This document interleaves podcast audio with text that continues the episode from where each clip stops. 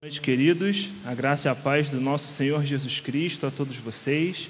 É com muita alegria que eu venho aqui dar continuidade a tudo que o Senhor tem nos falado em 1 Samuel. E com isso eu peço que os irmãos me acompanhem na leitura do texto em 1 Samuel.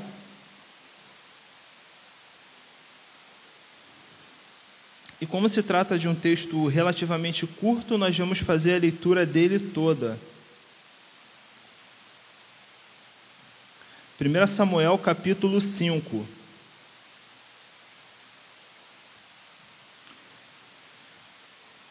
E diz assim a palavra do Senhor: Os filhos de Israel, os filisteus, tomaram a arca do Deus e levaram de Ebenezer a Asdote. Os filisteus tomaram a arca de Deus e colocaram no templo de Dagon ao lado da imagem de Dagon. Quando os moradores de Asdote se levantaram de madrugada, no dia seguinte, eis que Dagon estava caído com o rosto em terra, diante da arca do Senhor.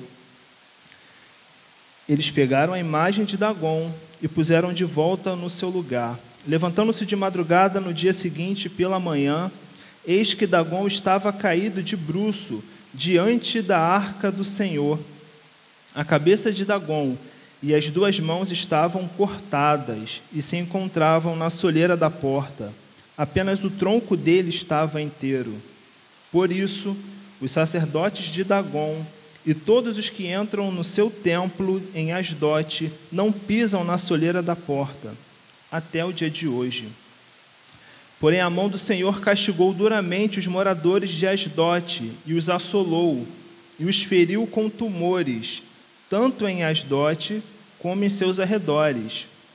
Quando os homens de Asdote viram o que estava acontecendo, disseram: A arca do Deus de Israel não deve ficar entre nós, pois sua mão é dura sobre nós e sobre Dagon, nosso Deus então enviaram mensageiros e reuniram todos os governantes dos filisteus e perguntaram: Que faremos com a arca do Deus de Israel?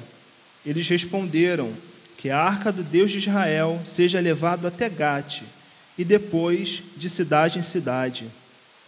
E levaram até Gate, depois que levaram, a mão do Senhor foi contra aquela cidade, causando grande terror pois feriu os homens daquela cidade, desde o pequeno até o grande, e lhes nasceram tumores. Então enviaram a arca de Deus a Ecrom. Mas, quando a arca chegou lá, os ecronitas exclamaram: Trouxeram a arca do Deus de Israel até aqui para matar a nós e ao nosso povo? Então viram, então enviaram mensageiros e reuniram todos os governantes dos filisteus e disseram: devolvam a arca do Deus de Israel, que ela volte ao seu lugar, para que não mate nem a nós, nem a nosso povo. Porque havia terror de morte em toda a cidade, e a mão de Deus castigou duramente ali. Os homens que não morriam eram atingidos com tumores, e o clamor da cidade subiu até os céus. Vamos orar ao nosso Deus, a fim de que Ele fale conosco como ele vem falado durante todas as semanas. Oremos ao Senhor. Pai, nós nos aproximamos de Ti pelos méritos de Jesus Cristo, Seu Filho, que foi enviado, Senhor, para nos proporcionar vida, alegria e comunhão contigo. E te agradecemos, Pai. Te pedimos mais uma vez que o Senhor venha falar conosco, tal como o Senhor falou-nos falou aos nossos corações durante todas essas semanas, Senhor, mais uma vez fale conosco. Me use, Senhor, na condição de, de expositor, na condição de professor. Nos ajude, Senhor, a compreender aquilo que o Senhor quer falar conosco através da Sua palavra. Em nome de Jesus, Senhor, nós te agradecemos. Oramos a Ti em nome de Jesus.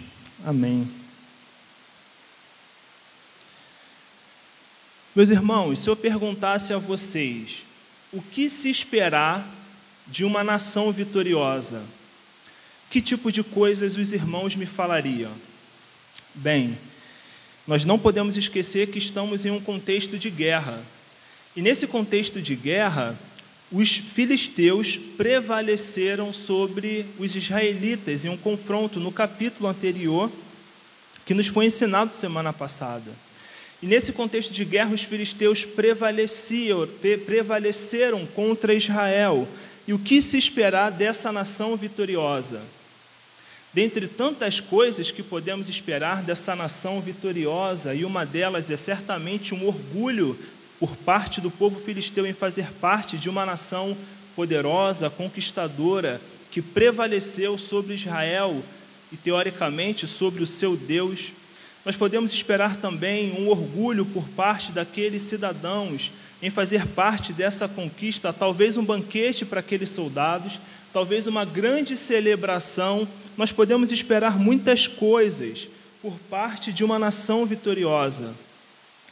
Talvez algo também que a gente possa esperar dessa nação é de que ela registre esse grande feito e propague geração após geração que os filisteus prevaleceram sobre o Deus de Israel, sobre Israel, naquele contexto. E algo muito comum que nós podemos esperar nos é dito logo no versículo 1. E nos é dito que os filisteus tomaram a arca de Deus e levaram de Ebenezer a Asdote. Algo muito comum e que era de se esperar de uma nação vitoriosa é de que ela pegasse os despojos de guerra e levasse até a sua cidade. Afinal, uma guerra necessariamente empreendia muitos recursos e era muito custoso manter uma guerra. Eram soldados para se manter, eram minerais e matérias-primas que deveriam ser extraídas para moldar as armas, as espadas. Era muito, muito esforço e muitos recursos empreendidos. E os despojos de guerra servia como meio de sanar esse grande custo da nação para se entrar em uma guerra. E nós percebemos que os filisteus fizeram uma atitude muito comum até então. Tomaram despojos de guerra, e dentre os despojos a arca do Senhor, e levaram de Ebenezer, que era o local onde os israelitas estavam acampados, e levaram até Asdote, que era uma das principais cidades dos filisteus. E nessa principal cidade, o texto bíblico, logo que se segue no versículo 2, ele vai nos dizer que a arca de Deus foi colocada no templo de Dagon, ao lado da imagem de Dagon. Isso se dá certamente como uma oferta a Dagon, visto que, diante dos olhos dos filisteus, foi Dagon quem lhes deu a vitória. Então, nada mais justo do que prestigiar o seu Deus com o despojo mais valioso de Israel, a arca do Senhor.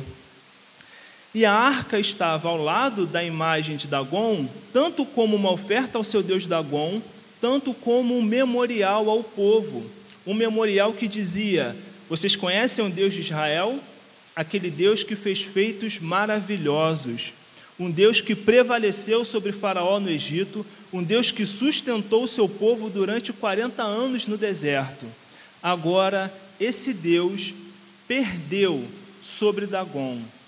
A mensagem que os filisteus estavam passando era tal como se Yahvé, o Deus de Israel, agora estivesse servindo aos propósitos de Dagon, visto que Dagon ganhou essa batalha, Dagon ganhou essa guerra entre Yahvé e Dagon, entre os filisteus e o povo de Israel.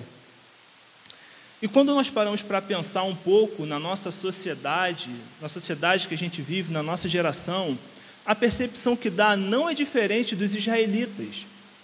Quando vemos a vastidão do secularismo que tomam conta dos, das propagandas, toma conta das mídias, toma conta das pessoas que nos cercam, quando nós vemos a, a, a vastidão dessa secularização, desse mundo pós-cristão, a impressão que temos, por vezes, é de que essa disputa entre a e o secularismo, a percepção que temos, por vezes, é que a perdeu. Muitos de nós, às vezes, sentem até tímidos e envergonhados em falar sobre Adão e Eva em muitos contextos, isso é tido como uma crença infantil, visto os estudos com o evolucionismo e toda a propagação que se tem tido nesse contexto. Em outros contextos, falar que Deus é o soberano criador do mundo, isso é ridicularizado, porque sabemos que o mundo foi criado com, pelo Big Bang e com tantas coisas que são ditas nesse sentido.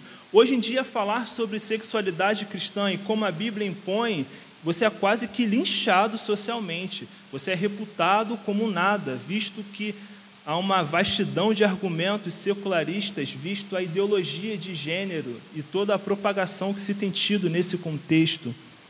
Então, quando nós olhamos para a nossa sociedade, para o nosso Deus frente ao secularismo, a impressão que temos é tal como a dos israelitas do passado. Yahvé perdeu o grande confronto.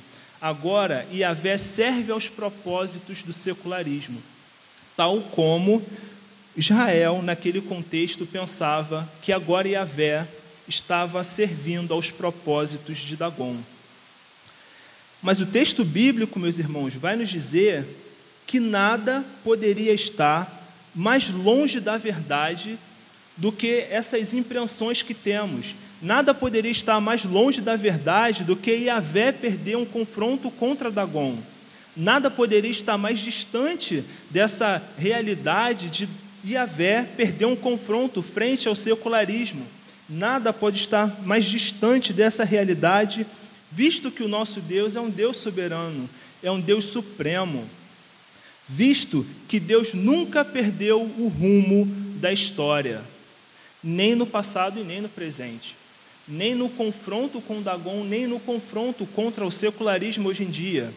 Yahvé é soberano, ele nunca perde o rumo. Tudo está debaixo da soberana mão de Deus, absolutamente tudo.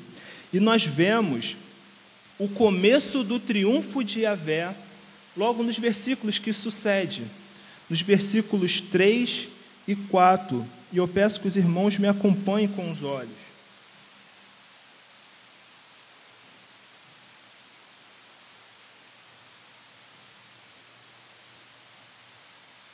E diz que quando os moradores de Asdote se levantaram de madrugada no dia seguinte, eis que Dagon estava caído com o rosto em terra, diante da arca do Senhor.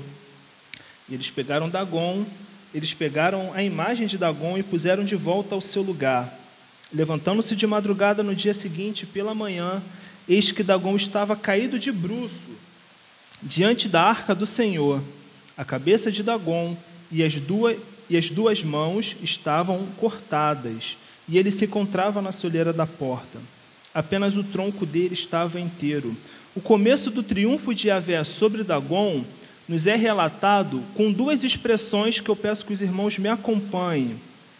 É dito no versículo 3 que Dagon estava com o rosto em terra. E no versículo 4 é dito que ele estava caído de bruço, essas expressões são expressões sutis e que transmitem a mesma mensagem. Dagon estava prostrado diante da arca de Deus. Essa impressão que temos, é, isso é o que o autor quis transmitir. Havia, nesse primeiro momento, uma rendição por parte de Dagon frente ao Deus de Israel. Dagon não estava rendido tal como nós nos rendemos hoje em dia, de maneira volitiva, como quem quer servir. Não. O prostrar-se de Dagon era um reconhecimento de sua completa impotência frente a Yahvé. E essa impotência certamente se dá porque o ídolo nada é. O ídolo tem olhos e não vê, tem bocas e não, não sente, não fala, tem ouvidos e não ouve, tem mãos e não apalpam Dagon reconheceu, por assim dizer, de que ele estava humilhado, completamente humilhado em sua própria casa. E eu digo isso, de que Dagon estava humilhado, visto a apologia que o texto faz frente ao seu próprio contexto à luz da sua época. Porque nós não podemos esquecer que esse texto é um texto ricamente apologético quando nós falamos a respeito desse confronto, Dagon e Avé. Porque, meus irmãos, o povo de Israel não tinha a compreensão que temos hoje à luz de Cristo.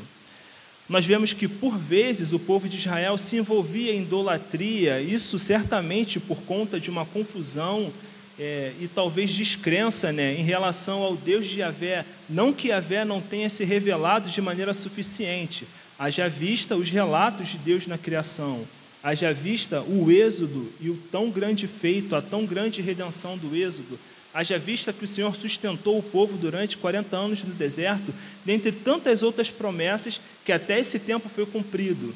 Mas ainda assim havia certa dúvida por parte de Yahvé acerca do seu próprio Deus. E o texto coloca de maneira cabal: não há como refutar de maneira inexorável. Deus é superior, ele é supremo em relação a Dagon.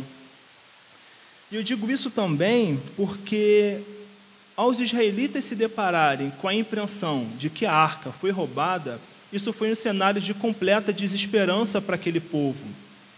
Se você olhar o capítulo anterior, você vai se deparar com pelo menos duas impressões que nos é dita: a impressão do sumo sacerdote Eli e a impressão da mulher de Finéias. E aqueles que estão de olho no texto estão percebendo que quando Eli se depara com a realidade de que a arca foi roubada, o temor dele, o desespero dele é tamanho que ele cai para trás, quebra, os, quebra o seu pescoço e morre.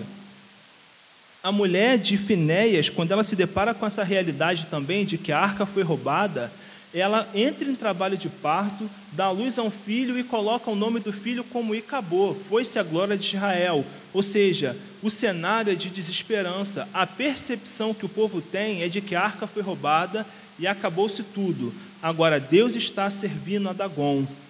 Essa era a impressão que eles tiveram de que Yahvé tinha perdido essa batalha. Mas esse texto vai nos dizer: não, de modo nenhum. Deus é um Deus supremo e soberano. E talvez hoje, com todo o conhecimento bíblico que nós temos a respeito da soberania de Deus, a impressão que temos é de que a gente não precisa ouvir mais acerca da soberania. A impressão que temos é de que a gente não precisa ouvir mais acerca da supremacia de Deus. Sendo que não, nós precisamos ouvir, porque por vezes, por mais que a gente afirme uma fé reformada, uma fé que crê na, soberania de Deus, nós tememos. Nós tememos de maneira apavorosa, de maneira a, a ficar trêmulo diante da, da, das eleições do Brasil, por exemplo. Tem pessoas que temem de que o governo cujo não é da sua preferência tome o poder, outros, é, se talvez um outro ganhar o poder, entre em desespero. Mas, em última instância, é claro que nós devemos orar pelos nossos governantes, Pedro argumenta acerca disso, mas, em última instância, o futuro do Brasil está nas mãos de Deus. Está nas mãos de Deus e nós precisamos ouvir acerca da soberania de Deus. Nós precisamos ouvir. E no versículo 6 e 7, como os irmãos podem me acompanhar a leitura, é dito que, porém, a mão do Senhor castigou duramente os moradores de Esdote, e os assolou, e os feriu com tumores, tanto em Asdote como nos seus arredores. Quando os homens de Asdote viram o que estava acontecendo, disseram: A arca do Deus de Israel não deve ficar entre nós, pois sua mão é dura sobre nós e sobre o nosso Deus, Dagon aqui nós percebemos que há um reconhecimento completo por parte dos filisteus acerca do seu Deus, acerca do Deus de Israel. Há um reconhecimento de que a mão do Senhor prevalecia sobre eles e a soberania de Deus se estabelecia naquele contexto. E a ironia do texto se dá enquanto o braço, a mão de Dagon, do Deus filisteus, é quebrada, a mão do Senhor prevalece. E a mão do Senhor prevalece, como diz no versículo 6, com tumores. Deus assolou aquela sociedade com tumores. E há muito estudo acerca do que poderia ser esses tumores e há muitas coisas, mas hoje nós vamos nos ater apenas a tumores. Deus assolou o povo de Asdote e seus arredores com tumores, os humilhando e demonstrando porque ainda que o povo de Israel falhasse, Deus jamais falharia. Deus estava demonstrando de que não eram os israelitas que protegiam a Deus e a arca, mas pelo contrário, era o Senhor quem protegia os israelitas. Deus era o escudo dos israelitas e não o contrário. Deus não precisava de defensores, ele era a defesa de Israel. E eu peço que os irmãos me acompanhem em Gênesis capítulo 15, onde nós vamos ver que é dessa forma que Deus se apresenta a Abraão.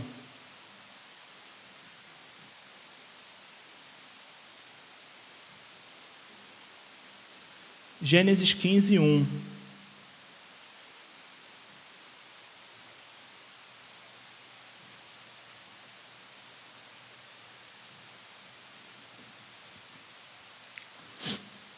E diz assim: Depois destes acontecimentos, a palavra do Senhor veio a Abrão numa visão, dizendo: Não tenha medo, Abrão, eu sou o seu escudo. Eu lhe darei uma grande recompensa. É dessa forma como o Senhor se apresenta a Abrão: Eu sou o seu escudo, eu sou a sua defesa, e não o contrário. Dessa mesma forma, o Senhor se apresenta em Salmo, ou melhor, ele é reconhecido em Salmo capítulo 3, Salmo 3, versículo 3.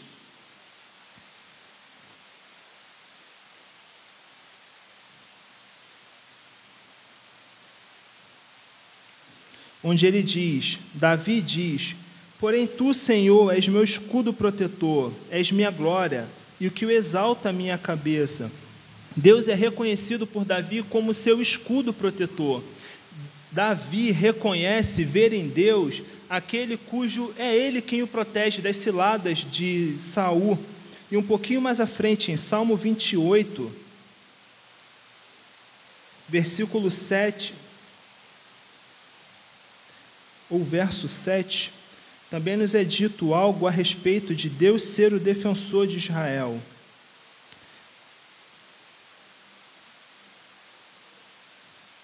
E nos é dito: O Senhor é minha força e meu escudo, nele o meu coração confia, nele fui socorrido. Por isso meu coração exulta e com o meu cântico eu louvarei. Deus novamente é reconhecido como sendo o escudo de Israel. Deus é a proteção de Israel.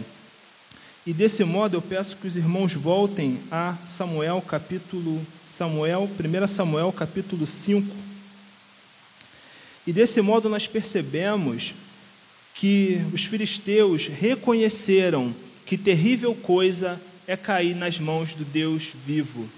Eles reconheceram, portanto, açoite, tumores e mortes naquela cidade.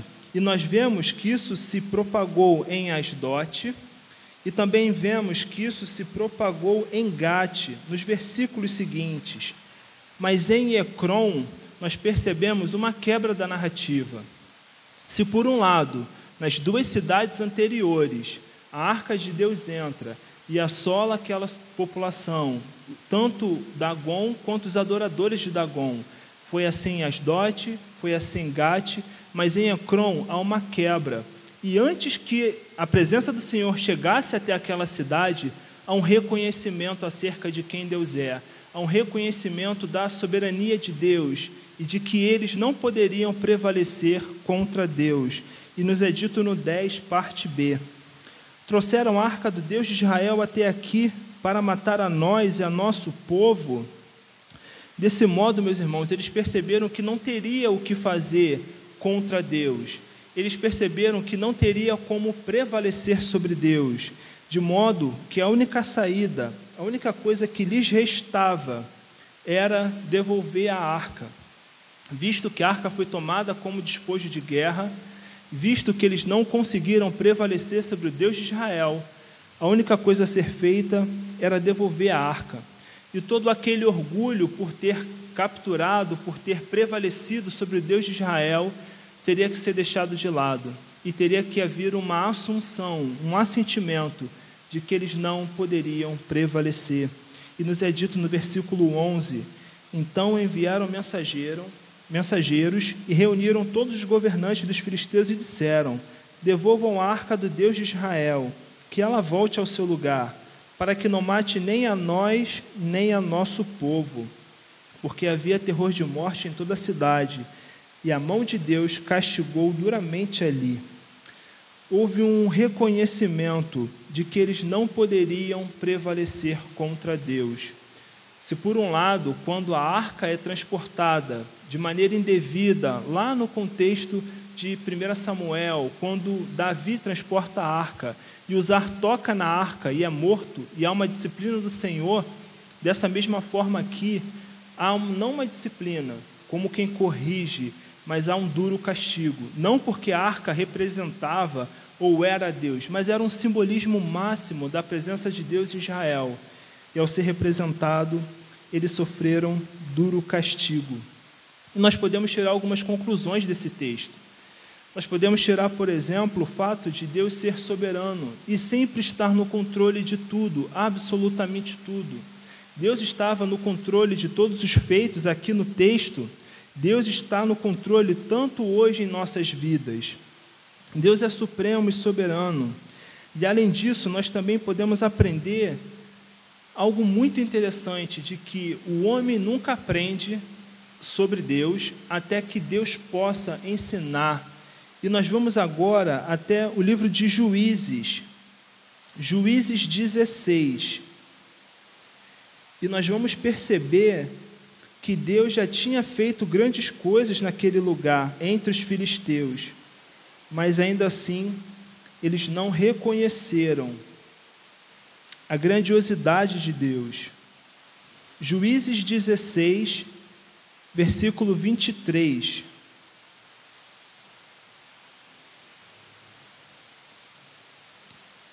E diz assim a palavra do Senhor: Os governantes dos filisteus se reuniram para oferecer um grande sacrifício ao seu deus Dagon e para se alegrar.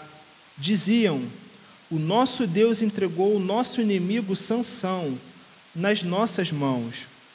O povo, quando viu Sansão, louvava ao seu Deus, dizendo: O nosso Deus entregou nas nossas mãos o nosso inimigo aquele que destruía a nossa terra e multiplicava os nossos mortos. Com alegria no coração disseram: Mandem vir Sansão, que ele nos divirta. Trouxeram Sansão do cárcere e ele os divertia. Quando o fizeram ficar em pé entre as colunas, Sansão disse ao moço que o guiava pela mão: Deixe-me apalpar as colunas que sustentam o templo, para que eu possa encostar nelas. Ora, o templo estava cheio de homens e mulheres, e também ali estavam os governantes dos filisteus. E sobre o teto haviam os três mil homens e mulheres que olhavam enquanto Sansão os divertia. Sansão clamou ao Senhor e disse: Senhor Deus, peço-te que te lembres de mim. Dá-me força só mais essa vez, ó Deus, para que eu me vingue dos filisteus que furaram meus olhos. Então seguia Sansão. Em seguida, Sansão abraçou as duas colunas do meio que sustentavam o templo e fez força contra elas, e com a mão direita em uma e com a mão esquerda em outra, e disse: Que eu morra com os filisteus. E empurrou toda empurrou com toda a sua força e o templo caiu sobre os governantes e sobre todo o povo que estava ali. Assim foram mais os que Sansão matou quando morreu do que quando havia matado durante a sua vida. Desse modo nós percebemos que o Senhor já tinha feito grande assolação no meio do povo filisteu por meio da vida de Sansão. Mas os homens não aprendem até que Deus ensine acerca de si mesmo. E grandes feitos, feitos poderosos, não são o suficiente para que o homem aprenda. Então, que nós, essa noite, possamos aprender por parte de Deus acerca dele, que ele nos ensine Sua palavra. Gostaria de orar para finalizarmos. Senhor grande e tremendo, Deus supremo e vitorioso, nós oramos a Ti, Senhor, porque cremos. Cremos que Tu és um Deus tremendo e maravilhoso. Cremos que o Senhor é um Deus supremo. E o Senhor nos ensina hoje, essa noite que o Senhor fale ao nosso coração, que o Senhor descanse o nosso coração quanto às coisas que há por vir, Senhor.